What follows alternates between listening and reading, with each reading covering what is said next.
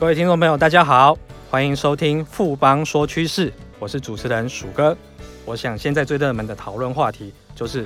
无人商店，就是所谓的智慧化零售。我们今天很荣幸邀请到富邦投顾研究部的经理张成维来和我们谈谈无人商店。成维好，鼠哥好，各位听众大家好。成为无人商店，其实我们第一个谈到的、想到的，就是我们今年一月。就是亚马逊 Amazon Go 已经正式开幕了，大家看到的无人商店好像已经开始实现了。那所谓的无人商店到底跟一般的便利商店有什么不一样呢？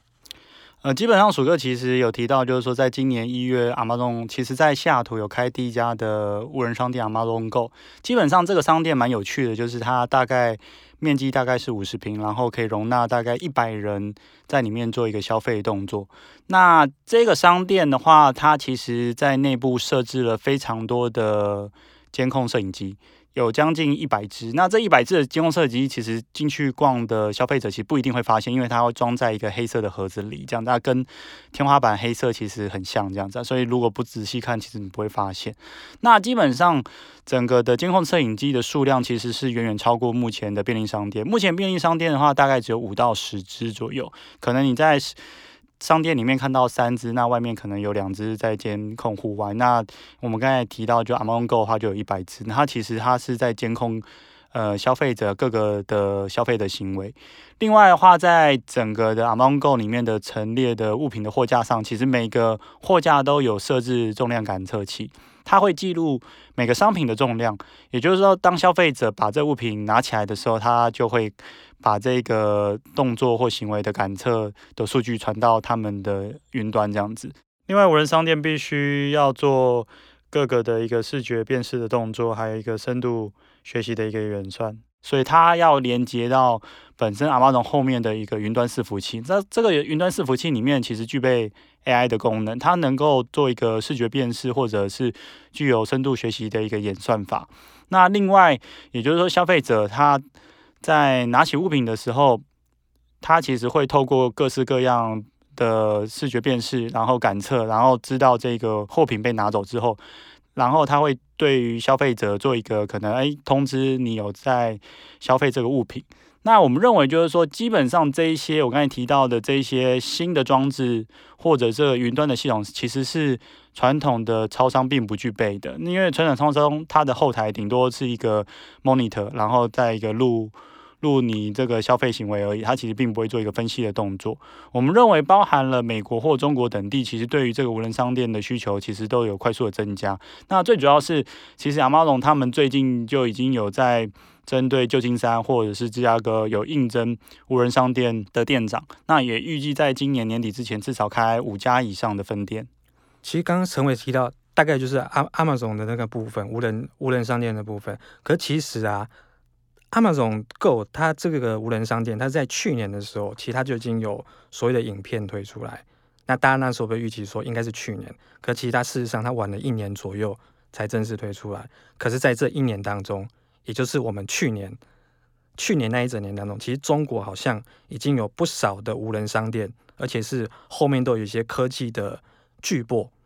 在支持这些无人商店，好像就已经推出来。那实际上，其他厂商他们在布局无人商店状况是什么样子呢？呃，目前布局无人商店最积极的会首首推中国。那中国的话，在这个领域的话，有零售的巨头，还有新创公司，其实都有推出无人商店。举例像阿里巴巴有推出淘咖啡，然后另外高新零售它转投资的一家宾果盒子。也是有做无人商店，那另外的话，另外一家电商京东，它就有推出 S 无无人商店，还有苏宁这样子，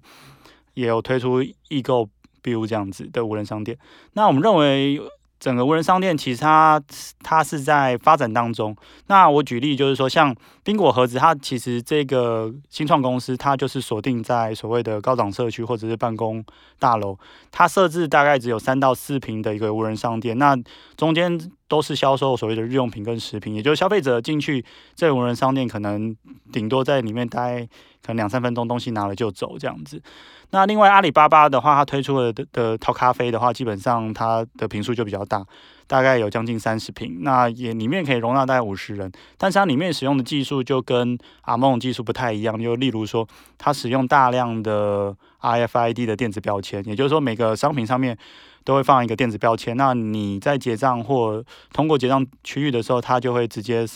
透过呃扫描方式扫你的电子标签，然后就知道哎你有结账哪些物品。那另外的话，其实也有一些新的技术应用在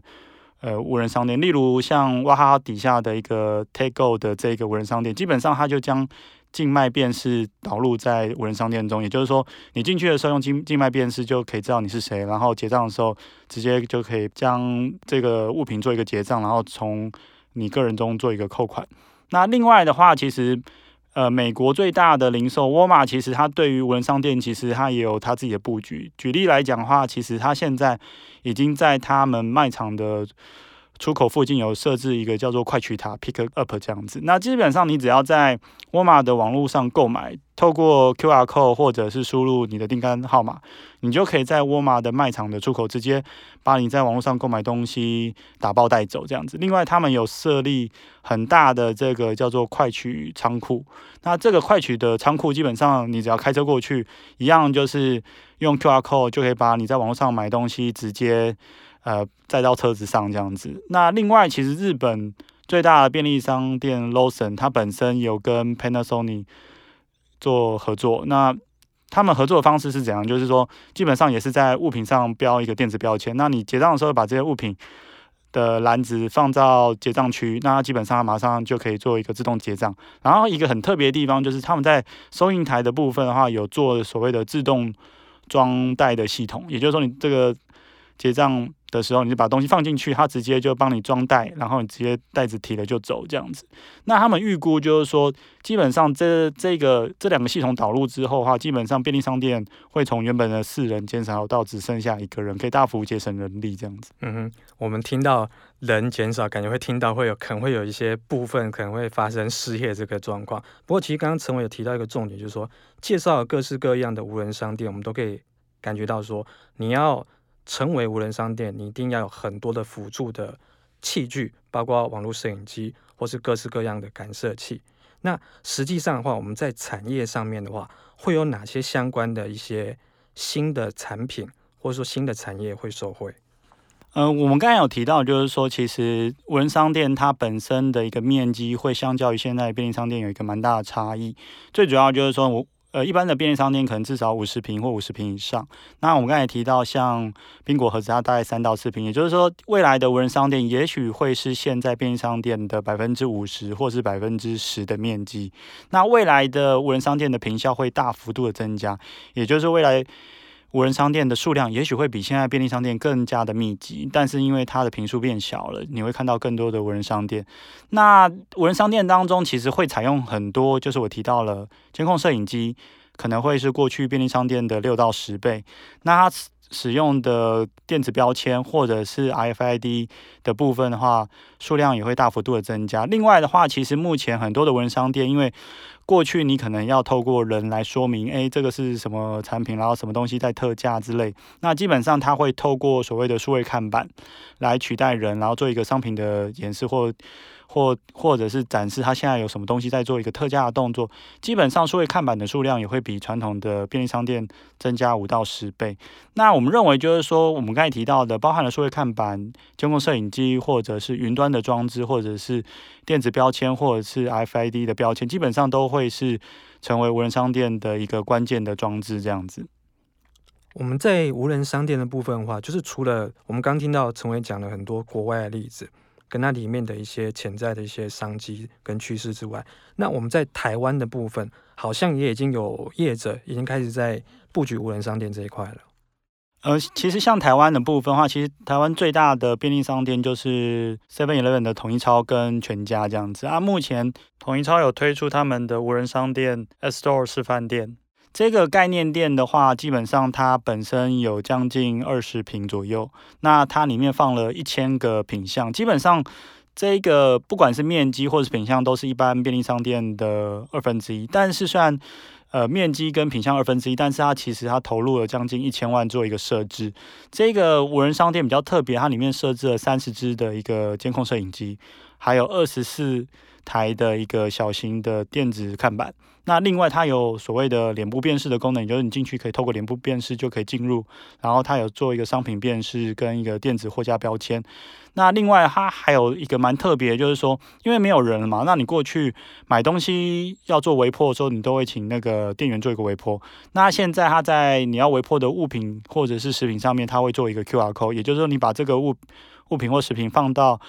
这个扫描式的一个微波炉里面，它本身就可以帮你做一个微波的动作。那我们认为就是说，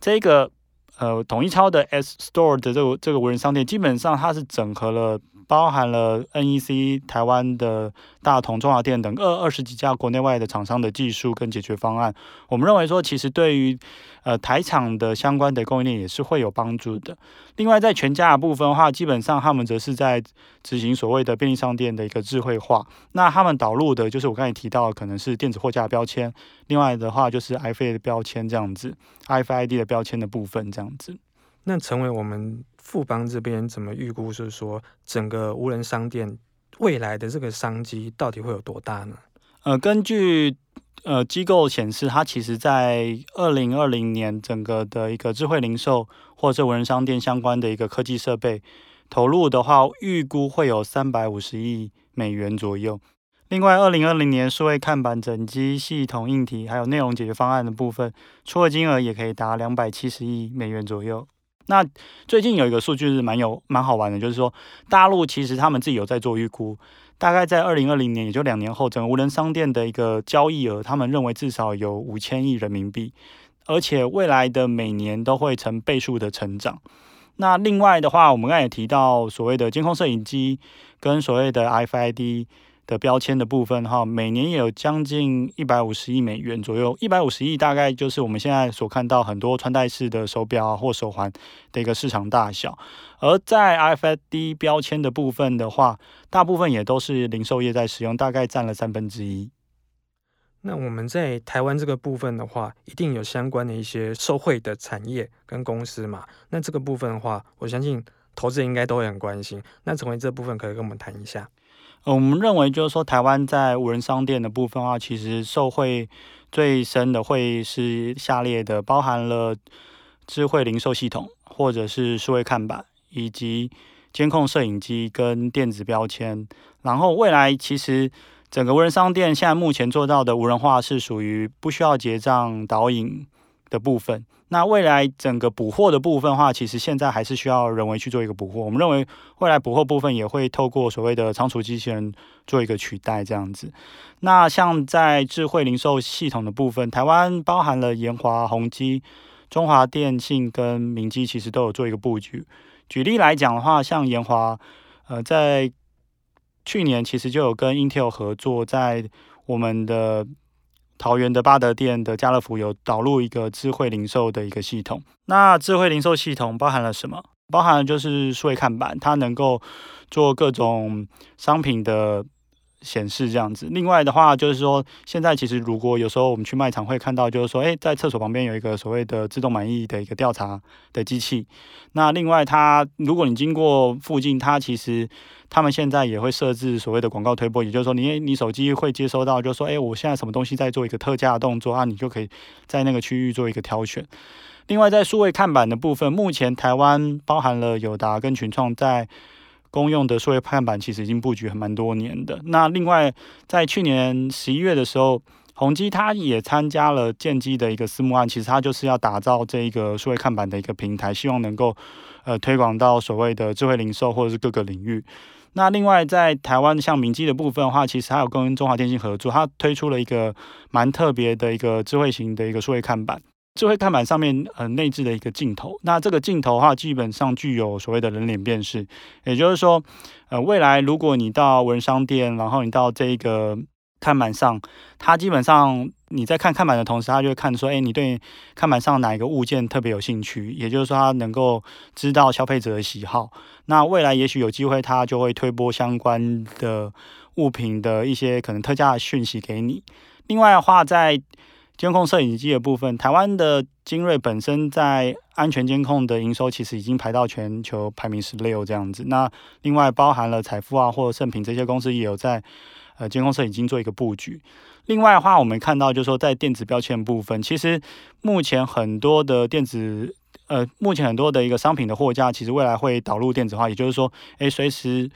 这一个物品如果有做一个特价动作，你可能你在中央的一个控制平台，你直接按一个钮，货架的上面的物品的标价都可以做一个更新的动作。目前在做的话，有包含了标签显示器的元态或者是驱动 IC 的晶宏这样子。另外，我们认为就是说，其实像刚刚我提到这两家公司，它其实已经打入大陆的阿里巴巴或者京东下面的一个实体通路。另外，在所谓的仓储机器人的部分的话，其实。中华汽车底下有一个公司叫做绿捷，本身其实它有做所谓的仓储的一个自动导引车辆这样子，所以其实，在无人商店这个领域的话，我们认为其实台厂非常有机会，而且有蛮大的商机。那我们认为就是说，在未来的三年五年，在这个无人商店蓬勃发展之下，其实投资人也应该密切关注这一些有在布局的厂商这样子。崇元刚最后有提到说，像比如说仓储机器人的部分的话，以后可能连补货的人都会被取代，所以未来的无人商店看起来是好像是个势不可挡的这个趋势了。不过我提醒一下听众朋友，就是比如说以 Amazon Go